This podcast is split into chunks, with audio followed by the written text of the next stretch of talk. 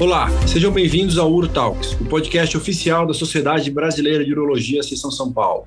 Lembrando que esse projeto conta com a parceria da Zodiac e a nossa campanha para esse ano todo de 2021 é Saúde Masculina Sem Tabu, hashtag. Hoje teremos mais um episódio do programa Journal Club com o tema Novos Avanços em Procedimentos Robóticos. Eu sou o Dr. Aria Carneiro, sou uro-oncologista aqui do Hospital Albert Einstein. Irei conversar hoje com Oséias de Castro Neves, uro-oncologista da Faculdade de Medicina do ABC. Também contarei com a presença do Vitor Sruch, médico assistente do grupo de laparoscopia e tumores de adrenal da Divisão de Urologia do Hospital das Clínicas da FMUSP e doutorado pela mesma instituição. Ele também participou do programa de Fellowship de Robótica pelo Instituto Montsuri. E também conversaremos com o Fabrício. Ele é doutor em Urologia pela Unifesp e Fellow no MD Anderson Cancer Center nos Estados Unidos. Bom, para dar início, eu convido o Oséias é, para ele apresentar o primeiro artigo que vai comparar é, o SP versus o XI em cirurgia robótica. Obrigado, Oséias. Obrigado, Ariê. Agradeço a SBU pelo convite. O Urotalks cada vez mais forte entre a classe urológica. Né? Sempre que posso, estou sempre ouvindo o Urotalks, é muito bom, muito informativo. Olá também, Vitor, Fabrício, muito bom poder participar com vocês dessa edição. Então, coube a mim apresentar um artigo, é um artigo que foi publicado no European no final de 2020, aí ele faz a comparação, como a Maria já falou, do Da Vinci SP com o Da Vinci XI em prostatectomias radicais. Tá? Esse trabalho foi realizado pelo grupo Dr. Patel, nós temos até um brasileiro lá, o Márcio Covas, né, onde eles mostram de junho de 2019 a abril de 2020, a primeira casuística deles de 71 pacientes submetidos à prostatectomia radical com o robô Da Vinci SP, que é o single port, a nova versão deles, e eles, no mesmo período, eles realizaram 875 prostatectomias radicais com o XI. Para isso, para estabelecer essa comparação e fazer grupos mais homogêneos, o que eles fizeram? Eles usaram uma, uma metodologia, é, usaram essa, essa ferramenta chamada Propensity Score. E através dessa ferramenta, eles conseguiram deixar os grupos mais é, pareáveis, né? Porque, como a gente sabe, nos primeiros casos de SP, todo mundo que está fazendo ao redor do mundo, eles que têm essa tecnologia, eles estão utilizando o quê? Usando pacientes, selecionando pacientes mais magros, IMC menor que 30, próstatas menores, glisons menores, índice da mico mais baixo, é, baixo risco ou risco intermediário favorável, para realmente ver se a cirurgia é factível. Então, através do Propensity Score, eles selecionaram 71 pacientes do grupo que foi utilizado o robô XI e fizeram uma análise comparando os, ambos os grupos. Tá? Então, primeira é, coisa que foi muito interessante é que eles não mudaram os passos da cirurgia.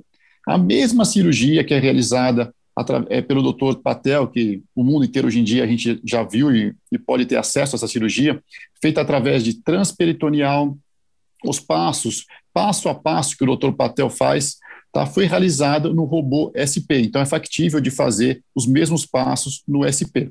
Então isso foi interessante e foi o único cirurgião, foi o doutor Patel que fez todos os casos. Bom, então o que, que pode ser observado nos resultados? É um follow-up curto, é apenas 4,4 meses, mas o tempo cirúrgico total não foi muito diferente, apenas 14 minutos maior no SP, sendo que 5 minutos a mais de console. Os outros minutos, os 9 minutos, seriam para fazer o quê? Para estabelecer um, um acesso e fazer o docking do robô SP, que é um pouquinho mais, é, até eles pegarem o jeito, demora um pouquinho mais, tá?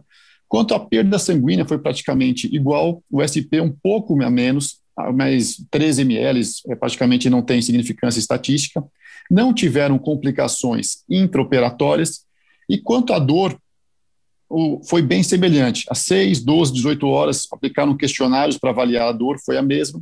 Alta, eles davam alta é, na manhã seguinte do procedimento, então não teve mudança de tempo, menor tempo de internação hospitalar, como alguns outros grupos é, estão publicando. Margens cirúrgicas foram, não teve diferença, o grupo SP teve um pouco mais de extensão extraprostática, mais 16%. E num follow-up curto como esse, é, em não tiveram recidiva bioquímica e quanto à continência urinária e potência sexual, também praticamente não tiveram diferença. Então, uma publicação que vem a mostrar o quê? Que o robô SP é, a gente pode ser feita a prostatectomia radical, ele é seguro, tá? e mesmo durante a curva de aprendizado pode ser realizada essa cirurgia. Eu conversei até com alguns dos autores, teve uma diferença de custo, ele fala que dá ao redor de 700 dólares para cada procedimento. Tá? Então, esse é o primeiro trabalho que eu tinha que mostrar mostrar para vocês, mostrando que o robô SP pode ser utilizado. Legal, Zé. Muito interessante. Eu acho que a tecnologia robótica ela está avançando. É interessante e importante destacar que o robô da 20 ele vem evoluindo ao decorrer de pelo menos 20 anos e o SP é uma novidade. Então, eu acho que é, é a primeira geração de SP, eu poderia dizer. É óbvio que vai ter algumas limitações, mas a perspectiva futura são excelentes. Do ponto de vista metodológico, é um estudo interessante, mas é um estudo mais que gera hipótese para a gente do que possa concluir, né? Não é um estudo é, que foi randomizado, que tem um cálculo amostral por trás, mas já que mostra que é possível realizar e reproduzir a técnica do XI ou do, do, do SI no single port. Eu gostaria de saber se o Victor ou o Fabrício teriam alguma questão a agregar sobre essa nova tecnologia que é o single port, e sobre esse artigo. Assim, o que me chamou a atenção nesse artigo, não sei se vocês concordam comigo, né? O cirurgião-chefe é um cara que não, naquela experiência não tem como a gente questionar, né?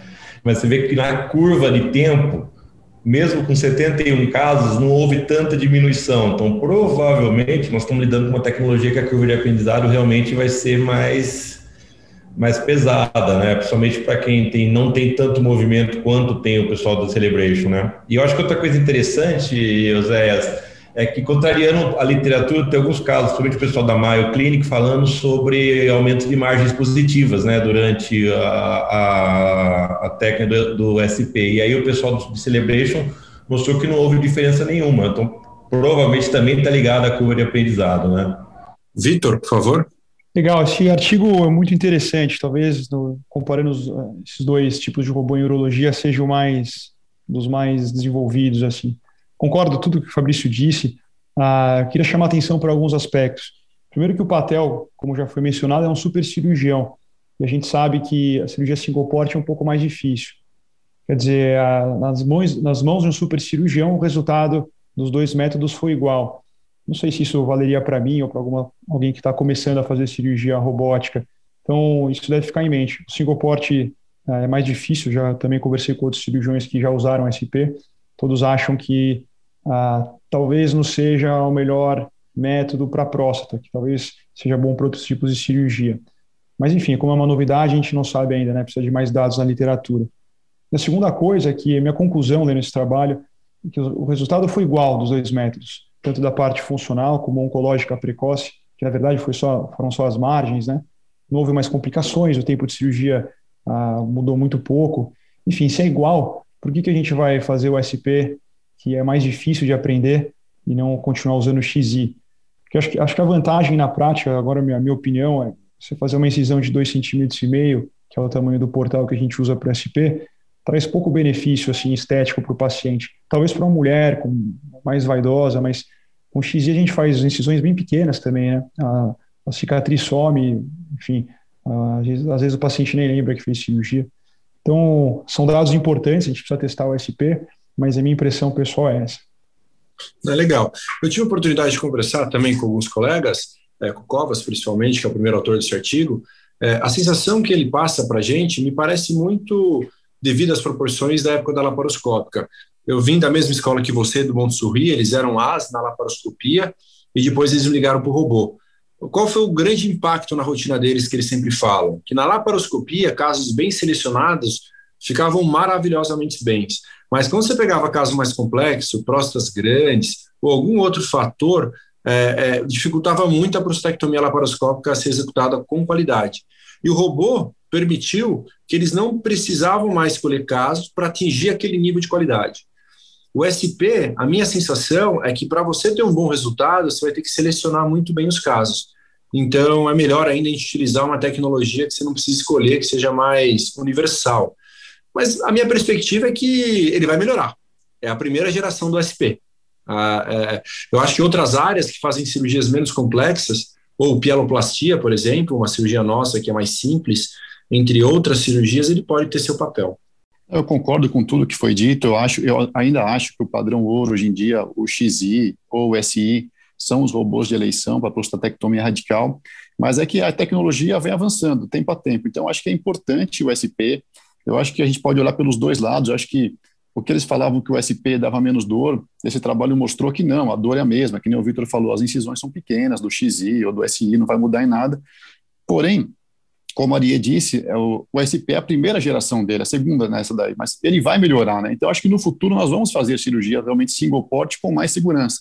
Os robôs ainda não têm tanta tração, o braço dele é menor, então uma complicação que tem uma tração, próstatas maiores, mas é importante a evolução eu acho que o SP vai demorar, mas no futuro a gente vai acabar fazendo maioria single port. Ah, queria só falar mais algumas coisas. O, o SP, não sei se vocês devem estar também já ter visto essas cirurgias. O que tá lá de Cleveland, está fazendo um single port pelo períneo. E tem alguns vídeos na internet, é fácil, fácil achar no YouTube, mas acho que são cirurgias em cadáver, porque quase não tem sangramento. Mas eu já vi em um congresso ele fazendo uma cirurgia que foi gravada, né? E ele faz até linfadenectomia pelo períneo com single port. Até é curioso, ele usa para aspiração uma sonda nasogástrica, uma sonda uretral de plástico, que ele mesmo controla com o braço do robô. E, enfim, parece que ele está puxando os limites. Parece bem mais difícil de aprender também, lembrando que o Kauk é um super cirurgião. E existem outros robôs que são single port. Tem um robô canadense que chama Titan, que também acho que foi até lançado no mercado antes que o SP, mas ele está enfrentando algumas dificuldades financeiras e eu sei que eles estão tentando uh, captar investidores para continuar produzindo. E os robôs novos, de, por exemplo, o Versus, que é um robô inglês, os portais têm 5 milímetros. Então também diminui, acho que, o, tamanho da incisão, provavelmente diminui a dor. Então, uh, enfim, sei que a competição entre os robôs que vão chegar no mercado nos próximos anos vão empurrar essa tecnologia cada vez mais e, como vocês falaram, o SP vai melhorar, outros robôs single ports vão surgir. Quem sabe o futuro realmente seja implementado para a prostatectomia radical. O Carro, eu vi uma aula do Carro no, no, congresso falando justamente sobre a perineal, mas talvez entre no que o Aria falou, né, a indicação, porque daí ele falou, mostrou a técnica, realmente ele faz linfadenea até a cava via perineal, e daí perguntaram para ele lá qual porcentagem de cirurgias ele faz por via abdominal com o, multi, o multiportal e qual porcentagem que ele faz perineal. Ele falou, não, perineal só deixa para o paciente multi com várias cirurgias abdominais ou extremamente obeso. Então, talvez entre na, na, no que o Aria falou. Acho que vai ter o espaço para o single port, mas com a indicação certa. Acho que como tudo na cirurgia, né? E acho que essa receptividade, nós já vimos essa, essa receptividade de quem faz muito, falar, puta, mas por que, que eu vou o SP se eu faço tão bem com, com o XI, né? Nós, nós vimos isso na laparoscopia, dos cirurgiões abertos, falando, ah, por que, que eu vou fazer cinco incisão se eu tiro no nódulo renal com uma incisão de 6 centímetros. E acho que isso faz parte da evolução da tecnologia em cirurgia, na minha opinião, né? Bom, eu acho que a mensagem que a gente pode deixar para as pessoas é assim, o single port está vindo, do ponto de vista de prostatectomia, é, ele ainda não está estabelecido e que a gente não precisa sair correndo que nem doido para aprender single port, senão a gente vai ficar para trás que a gente tem os robôs XI e o SI que, que é mais universal, a gente consegue executar qualquer tipo de caso sem ficar selecionando. Né? É, bom, é, agora vamos dar sequência a, ao nosso journal e, e discutir o próximo artigo que o Vitor irá nos apresentar. Muito bem. Ah, esse artigo é um artigo bem diferente, até a metodologia dele é um pouco difícil de entender, mas enfim, é, traz um tema que vai ficar presente nas nossas vidas aí no futuro. Eles tentaram analisar usando machine learning ou inteligência artificial para predizer o risco de ficar incontinente depois da prostatectomia radical. Foi feito pelo grupo do Gil, publicado no British Journal of Urology em 2019, e a pergunta do estudo é se a inteligência artificial poderia predizer ah, o risco de ficar incontinente pelo menos nos primeiros meses após a cirurgia. O que eles fizeram? Dividiram a, os métodos em duas etapas. Eles pegaram oito cirurgiões dessa instituição, a 161 cirurgias que eles fizeram, 161 prostatectomias radicais, e aí eles analisaram alguns critérios de habilidade cirúrgica, o movimento das pinças, a distância que elas percorrem durante a cirurgia, o tempo que você mexe uma pinça ou outra, quanto que você inclina o cotovelo da pinça, enfim, a choque das pinças. Então, dessas 41 habilidades uh, e ainda mais 16 critérios anatomopatológicos, que clínico-patológicos, na verdade, que incluem uh, o índice de massa corpórea, a idade, o asa do paciente, o score de Gleason na peça, uh, se o paciente fez linfadenectomia ou não, enfim, uma série de fatores, são 16. Eles criaram três modelos para dizer, para predizer se a gente consegue prever a continência urinária. Um modelo usava só aquelas 41 habilidades que eles usavam, faziam métricas pelo, pelo robô, vendo vídeos. Eles usaram, o segundo modelo era só esses fatores clínico-patológicos, e o terceiro modelo eles juntaram tudo. Lembrando que esses 41 critérios que eles usavam para analisar a habilidade do cirurgião, é, foi o robô que, que julgou isso. Eles colocavam esses 161, robô não, perdão, a, a inteligência artificial, eles colocavam essas 161 cirurgias para correr e o próprio computador foi interpretando quais eram os movimentos que eram eficientes ou não, e eles criaram um ranking, ranking entre esses oito cirurgiões. Bom, eles avaliaram a continência do paciente com o questionário EPIC e definiram continência como ah, nenhum, nenhum PED, né, não perdia nenhuma gota de urina.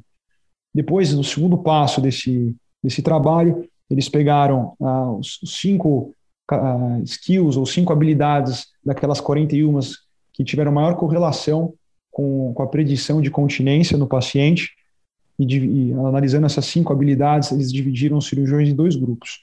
Os que tinham um score mais alto, os que tinham um score mais baixo, eles analisaram entre esses dois grupos quem que tinha melhor, melhor resultado de continência. Na verdade, esse segundo, essa segunda etapa era para validar o primeiro modelo que o computador produziu. E aí, a, depois disso, eles pegaram 490 cirurgias desses mesmos cirurgiões colocaram na máquina para ela analisar, usando esses, uh, uh, dividindo entre esses dois grupos e viram quem que teve melhor resultado em relação à continência.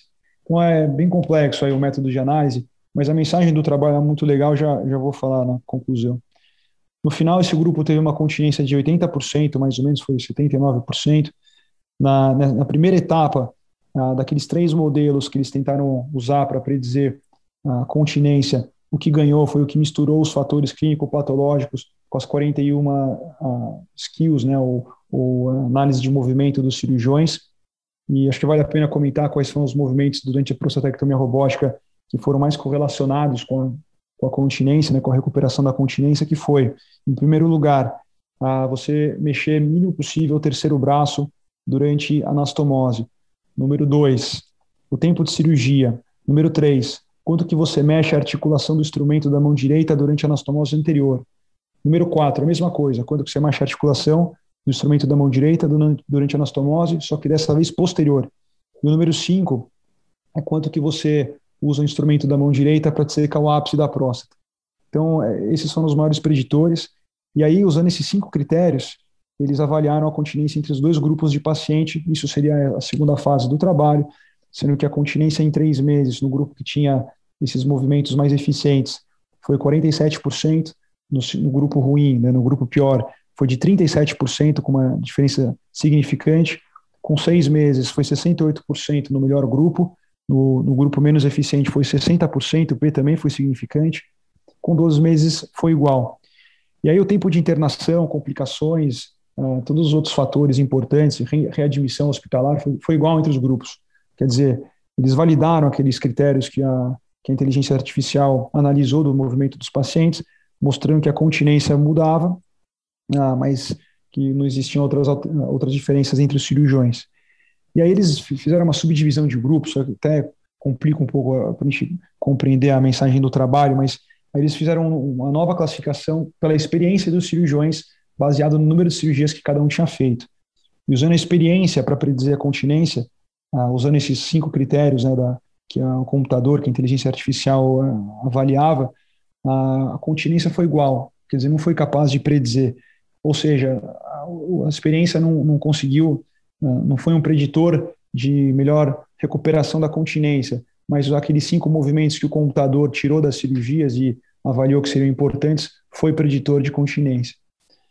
Ah, no fundo, depois de todo esse método e resultado complexo, acho que a conclusão aqui mostra que esse grupo construiu dois modelos usando inteligência artificial, ah, ah, que poderiam, desculpa, dois modelos não, né, três modelos que poderiam predizer a continência dos, dos cirurgiões baseados na experiência e baseado também na, na eficiência dos movimentos. E não houve diferença ah, baseado na, na, parte de experiência, mas houve uma diferença que foi baseada na eficiência, na eficiência dos movimentos, segundo que o robô julgou, ah, ou a inteligência artificial julgou que, que foi, era mais importante. E, no fundo, tem vários conceitos que são importantes para a gente compreender esse artigo. A inteligência artificial a capacidade de, uma máquina em, desenvolver raciocínio sozinho, sem que a gente tenha que, que ah, escrever o que ela deve fazer. E dentro da inteligência artificial tem várias áreas. Tem uma área que consegue ler palavras e, e interpretar essas palavras, palavras escritas por homens.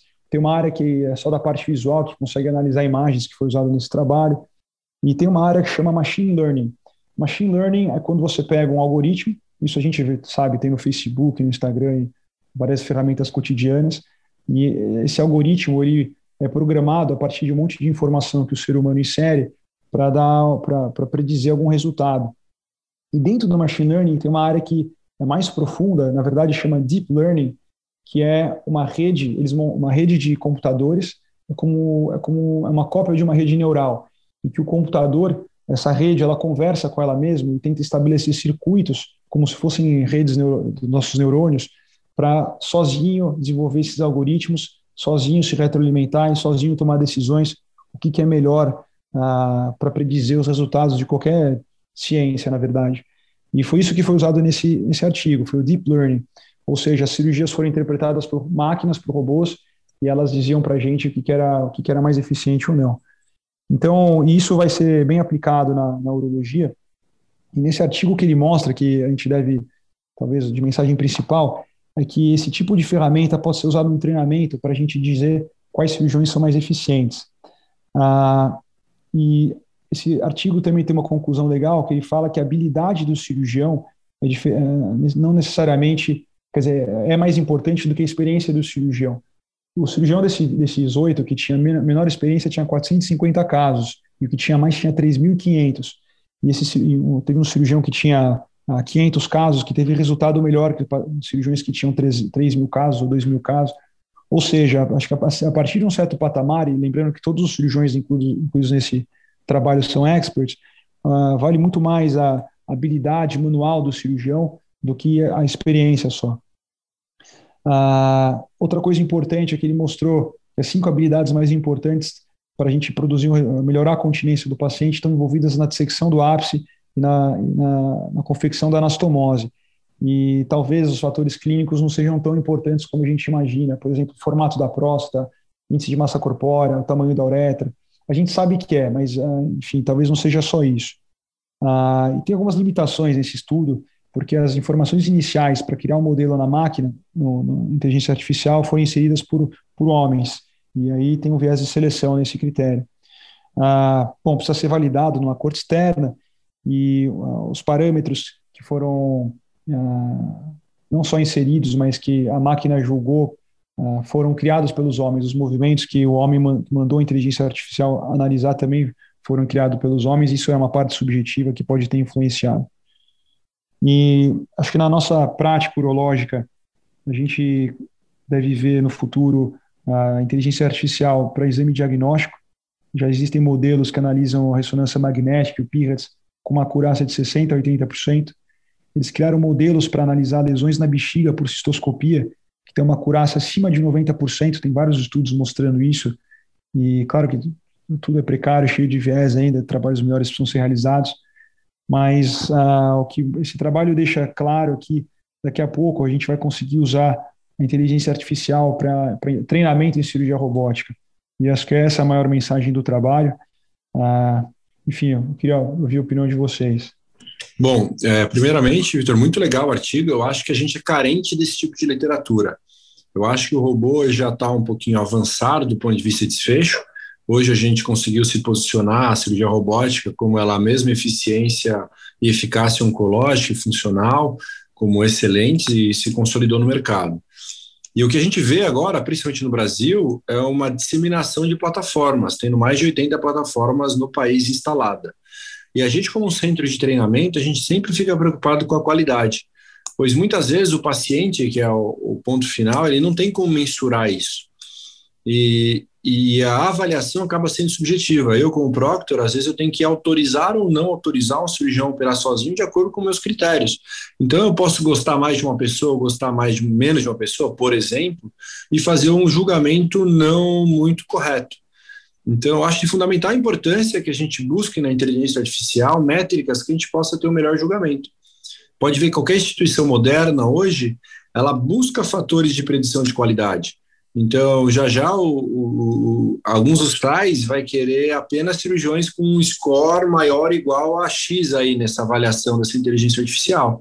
E com isso consegue determinar um padrão mínimo de qualidade.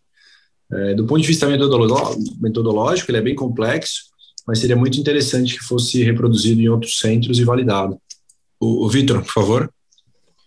Eu só acho que, uma, acho que o principal assim, da inteligência artificial que eu acho que a gente deve quem é cirurgião robótico precisa começar a entender um pouco, porque a, o futuro próximo a gente vai usar essas ferramentas para ensinar, para treinamento e como a Aria falou, para um controle de qualidade que ah, sem dúvida é bom para os pacientes. Mas toda a cirurgia que a gente faz hoje no, no, no Da Vinci, ela é enviada para um centro de informação nos Estados Unidos. Isso acho que é desde 2012, 2011, alguma coisa assim. E eles estão armazenando essas informações que eles acho que ainda não sabem muito bem o que fazer com elas. Mas para você desenvolver inteligência artificial, você precisa primeiro de dados, né? E os, os, próximos robôs que vão chegar aí no mercado, principalmente o robô da Google, ele já tem inteligência artificial integrada. Eu vi falar que o, o da Meditronic, que chama Hugo, que já está instalado no Chile, alguém me falou que tinha também, mas eu não, não tenho certeza. Eu sei que o da Google vai ter. E os próximos passos dessa tecnologia que o robô nos auxilie na navegação intraoperatória, reconhecendo estruturas, por exemplo, você vai fazer uma nefrectomia parcial, ele pode te apontar onde está o nódulo baseado em imagens ou fusão de imagens com ressonância e tomografia feitas antes da cirurgia. Ele pode apontar os limites da ressecção, onde tem margem, onde não tem. Ah, diz, dizem que o robô da Google ele te dá sugestões no meio da cirurgia. Por exemplo, se você corta uma, uma artéria e está sangrando, ele fala como que você pode corrigir, como que a maioria das pessoas corrigiu ao redor do mundo. Então você começa a ter uma certa interação com, com o robô. E eu acho que, acho não, espero que no futuro bem longe só, uh, é só uma questão de tempo para o robô passar a operar sozinho, se ele juntando informação suficiente, uh, enfim, talvez ele seja até mais preciso que o humano, eu sei que vai demorar muito tempo no futuro, é questão de tempo só, né? Legal. E, e, tem a questão do telementoring, que ele vai permitir. Eu acho que aí, chegando o 5G ele se estabelecendo, talvez a gente vai ter uma central de comando única operando em vários pontos aí do país, do estado e quem sabe internacional. Bom, legal. Muito obrigado, Vitor, pelo artigo, muito interessante. Informações novas que a gente tem que começar a pensar para o futuro. Agora eu gostaria de convidar o Fabrício Messetti para ele nos compartilhar um pouquinho aí do artigo que ele trouxe para nós. Bom, eu vou mudar um pouco né, o nosso tópico de, de prostatectomia e vou um pouquinho para a nefrectomia parcial. Né? vou apresentar um estudo que foi publicado pelo grupo da Universidade de Turim, do, que o chefe é o Ricardo Bertolo. Eles têm uma grande experiência em pesquisas na preservação renal né, durante a, cirurgia poupadora de nefro. E nesse estudo eles estão avaliando se a reconstrução tridimensional com hiperacurácia é capaz de melhorar os efeitos da a eficácia do clamp seletivo durante a, a nefrectomia parcial robótica em, em massas renal complexas, né? Essa reconstrução tridimensional com hiperacurácia é uma reconstrução baseada em tomografia de, de alta resolução, com corte de, de 1 milímetro, fazendo com que a, o na reconstrução, o, o, médico consiga ver melhor as artérias intrarrenais, porque a, a, a reconstrução normal, como o parênquima ele é opaco, geralmente o cirurgião tem uma, uma ideia da, da anatomia vascular extra-renal, e a, essa hiperacurácia, por ela deixar o nódulo tumoral opaco e a, a, a rede arterial opaca, e o parênquima semi-transparente, você consegue visualizar a anatomia intraparenquimatosa do rim, fazendo com que talvez, isso é, essa é a pergunta de estudo, né? Se você consegue abordar mais, ter uma abordagem vascular mais específica, ou seja, fazer um clampeamento específico do tumor. Então, os objetivos do estudo era, primeiro, avaliar a capacidade desse software, né, da reconstrução 3D com hiperacurácia, em avaliar a anatomia renal, que é identificada durante a cirurgia parcial robótica. E, como o segundo objetivo, é comparar a abordagem do pedículo vascular entre a tomografia clássica, ou seja, a tomografia realizada com uma imagem bidimensional, e a reconstrução tridimensional com hiperacurácia. Sendo que, mudando essa abordagem, você, será que o cirurgião vai conseguir diminuir a área ressecada, ou seja, preservar mais parênquima, que a gente sabe que é um fator importante para a manutenção da função renal, diminuir a isquemia global, né? Aí sim, um, um termo bem controverso, se o campeamento seletivo muda ou não muda né? a, a preservação renal, e também se a gente conseguir diminuir, se consegue diminuir o sangramento intraoperatório, já que você vai conseguir fazer um clampeamento mais específico da lesão ressecada. Eles, o, o, estudo incluiu candidatos à nefrectomia parcial no serviço lá de Turim de janeiro a 2016 a julho de 2017, sendo que todos esses candidatos tinham um score de Pádua maior que 10, ou seja, eram massas renais complexas, né? O score de Pádua é um dos scores usados para a gente analisar a complexidade de massa renal, né? tem o renal, Pádua e outros por aí, ele usou de Pádua, né? E os pacientes renais crônicos e protadores de rim únicos foram excluídos. Ele é um estudo, na verdade, observacional, né? Porque são, foram, foram cirurgias realizadas em sequência, onde os 31 primeiros pacientes usaram a técnica tomografia, de tomografia clássica bidimensional e a dissecção vascular foi seguindo o que era achado no intraoperatório. E os próximos 21 pacientes realizaram a reconstrução tridimensional hiperacurácia. Essa reconstrução foi realizada em conjunto por, por especialistas da bioengenharia e urologistas experientes, né? Então, o, o bioengenheiro é, dava um palpite em relação à reconstrução e o urologista em relação à anatomia renal. É, e como eu falei, essa reconstrução ele mostra um parênquima normal semi-transparente, fazendo com que você possa analisar a parte vascular intrarrenal, né? E a área tumoral e a vascularização renal são opacos na imagem.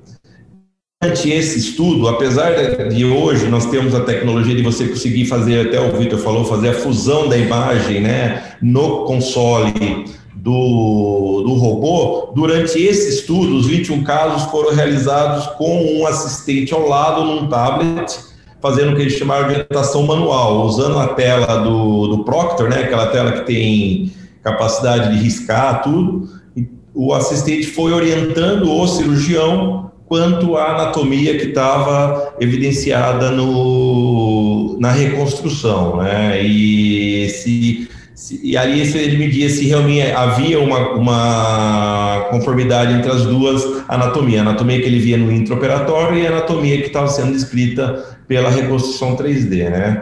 No resultado, apesar do não ser um estudo randomizado, os grupos são bem semelhantes, não tem, não apresentaram diferenças demográficas, não, também não tinham diferentes estatísticas entre os tumores, então assim nos, nos dá um certo grau de, de importância aí, né? E, e, o que foi que chamou bastante atenção que houve uma grande concordância entre a reconstrução 3D e o achado intraoperatório. Isso ele cita várias vezes no, no estudo, e baseado nessa grande concordância, como resultado, teve alguns fatores que foram levados em conta. E os que tiveram significação estatística, e talvez esse que eu vou citar eu, eu acho mais importante, foi que no paciente que foram submetidos à nefrectomia com a tomografia bidimensional, houve 30% de enucleação simples. E nos pacientes que, que fizeram a reconstrução tridimensional com hiperacurácia, 52 pacientes foram capazes de ser realizada uma enucleação simples que houve uma significância estatística. Ou seja, a capacidade de você preservar a parênquima saudável talvez seja maior com você usando a reconstrução, né? A isquemia global foi gritante, 80% dos pacientes com a, a tomografia 2D teve que ter um clampeamento total da artéria renal, sendo que nos pacientes de reconstrução 3D foi só 20%, né? E, as, e ao contrário do clampeamento da artéria terciária, que no paciente com a tomografia normal foi de 6,5%, no, no paciente submetido à reconstrução de 42%. Todos esses dados levando a uma significância estatística importante. E também outro fator bastante importante foi a abertura do sistema coletor. Os pacientes que foram submetidos à cirurgia baseado na tomografia normal, 41%, ou seja, quase metade, ah, houve algum grau de lesão no sistema coletor. E dos pacientes com a reconstrução 3D, apenas 14%. E outro fator também que eu acho que é bastante importante é que a abordagem, a gente sempre quando vai fazer uma cirurgia, uma nefé parcial, seja robótica ou laparoscópica, a gente faz uma, um planejamento em pré-operatório, né? E durante a cirurgia, 61% dos pacientes com a tomografia foram conseguiram manter esse planejamento e nos pacientes submetidos à reconstrução 3D, 90% das cirurgias seguiram o, o planejamento pré-operatório de, de, de, abordagem do pedículo renal, se fosse uma, uma abordagem seletiva ou uma abordagem de todo o tronco. Em relação à zero isquemia, um, dois pacientes em cada grupo, então não houve diferença. O tempo de isquemia também não houve diferença estatística. E a conversão para cirurgia radical teve um caso no, no, no braço de, da, da, tomografia bidimensional, mas é lógico que é muito, o, o N é pequeno, não, se, não conseguiu atingir a significância estatística. Eu acho que, de conclusão, é importante que a, a, essa tridimensional com hiperacurase pode auxiliar uh, o cirurgião para expor o paciente a menos isquemia, com maior preservação do tecido saudável e melhor lesão do sistema coletor. Né? E as vantagens, realmente, a visão da vascularização extra-renal, né? E as críticas do trabalho não é um estudo randomizado, é um, é um N pequeno, o campeamento seletivo ainda é questionável, já que é, alguns estudos ainda não conseguiram comprovar realmente a eficácia da preservação da função renal, né, e não houve diferença no tempo de isquemia, sendo que o tempo de isquemia, aí sim é provado que tem, quanto menor o tempo de isquemia, você tem uma maior, maior é, preservação da sua função renal. E o estudo, como eu falei, ele fez o, a reconstrução com tablet, com tablet ao lado do cirurgião, hoje ele, hoje não, hoje você poderia usar essa tecnologia no intraoperatório, acrescentando essa, essa imagem ao, ao, ao console do robô, fazendo com que o, cirurgião não precise desviar a atenção dele usando essa reconstrução tridimensional durante o procedimento cirúrgico.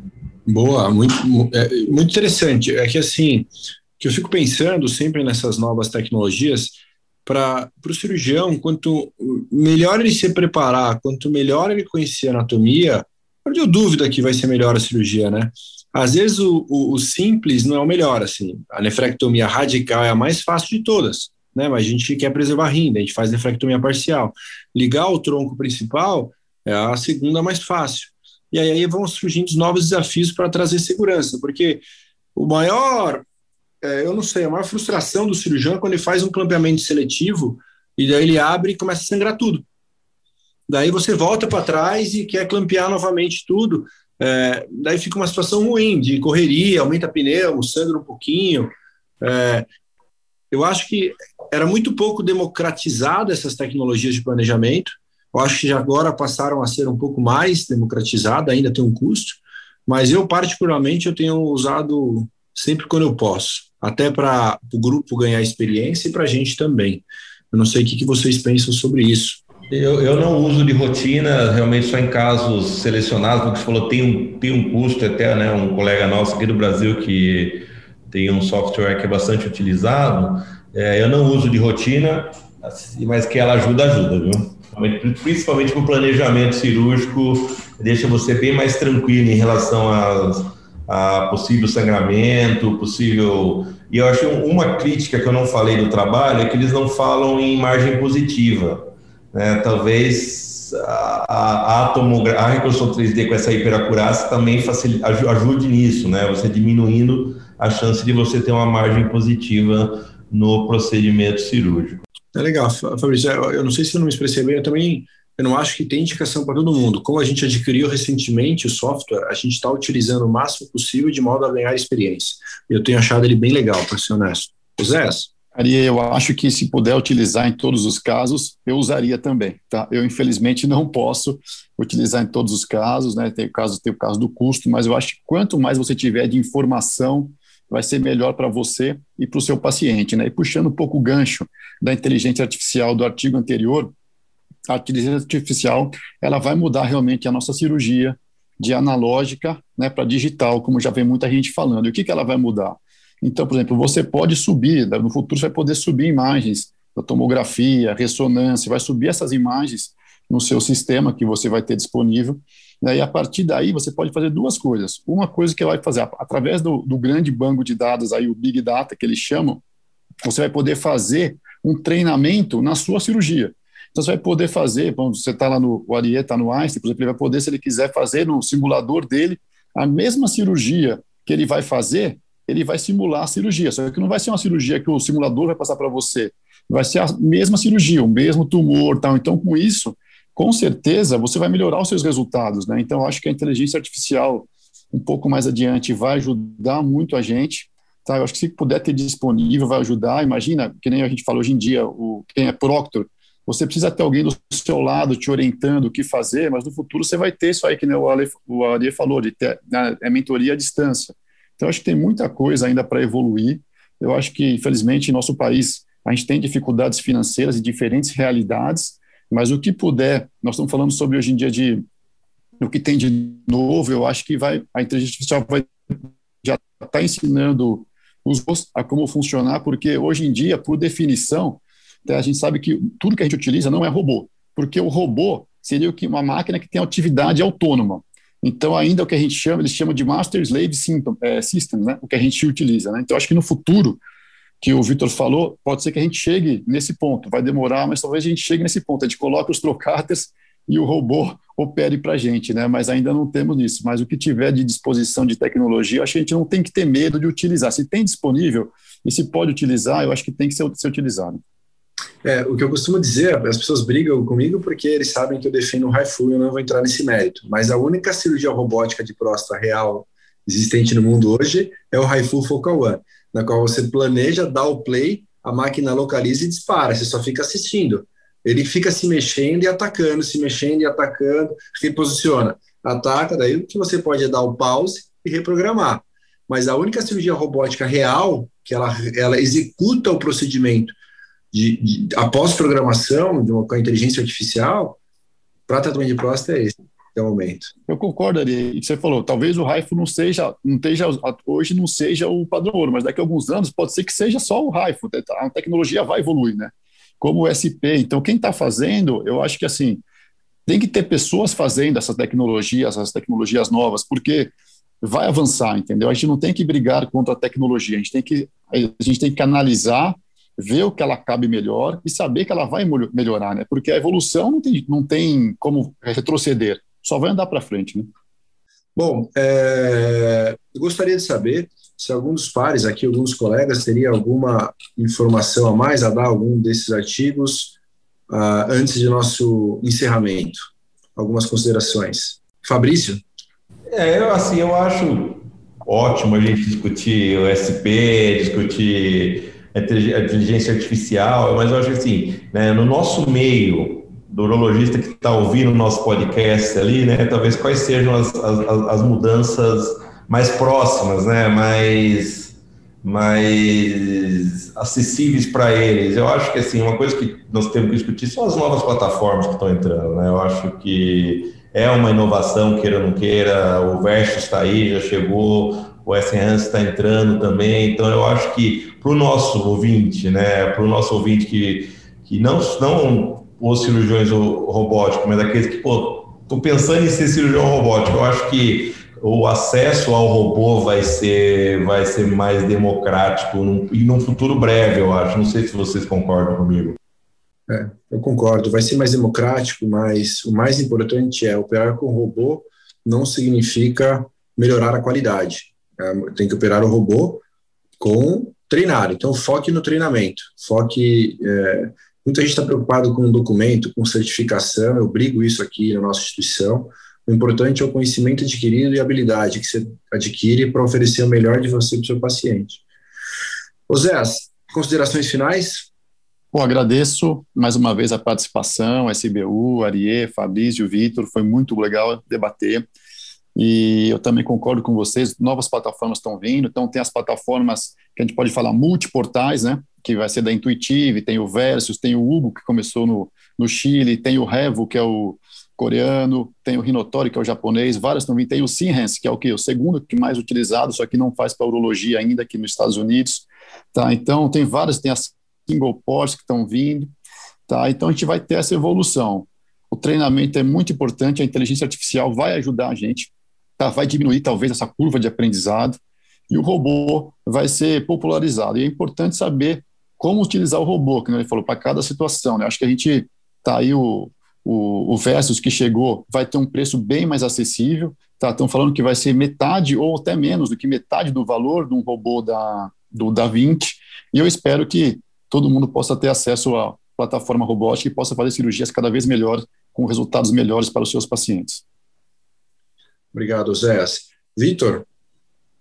Vocês falaram tudo que é importante. É, é, acho que no futuro próximo a robótica vai ser acessível a todos. E o que importa no final é isso que você falou, Zé, é o paciente ser tratado melhor. Então, ah, com toda a tecnologia e implementação, vai ser cada vez mais fácil fazer isso e, e ah, não tenho dúvida que a robótica vai ser como a laparoscopia, que no início poucos faziam, depois se espalhou e hoje é uma coisa comum. É legal. É, eu tenho a visão de vocês, eu acho que o robô veio para agregar, antes era um fantasma, e agora a gente sabe que ele consegue padronizar. Antes, para você fazer uma cirurgia de alta qualidade laparoscópico aberta, você tinha que ser um exímio cirurgião. O robô permite que cirurgiões vai com menos experiência, talvez, ou, ou com menos habilidade, consigam executar uma cirurgia boa. Bom, eu gostaria de fazer o um encerramento, agradecer à Sociedade Brasileira de Urologia Seção São Paulo por esse Talks, que tem agregado muito para a comunidade urológica. Então, você acabou de ouvir mais um episódio do Urotalks, um podcast oficial da Sociedade Brasileira de Urologia da Seção São Paulo. É importante saber que todas as edições estão disponíveis no site da www.sbu-sp.org.br e também nas principais plataformas digitais de streamings. Nos vemos no próximo episódio. Agradeço a presença do, do Zéas, do Fabrício e do Vitor, e agradeço principalmente a, a, direção da Sociedade Brasileira de Urologia, em nome aqui do Leonardo Seligra, pelo brilhante projeto. Obrigado.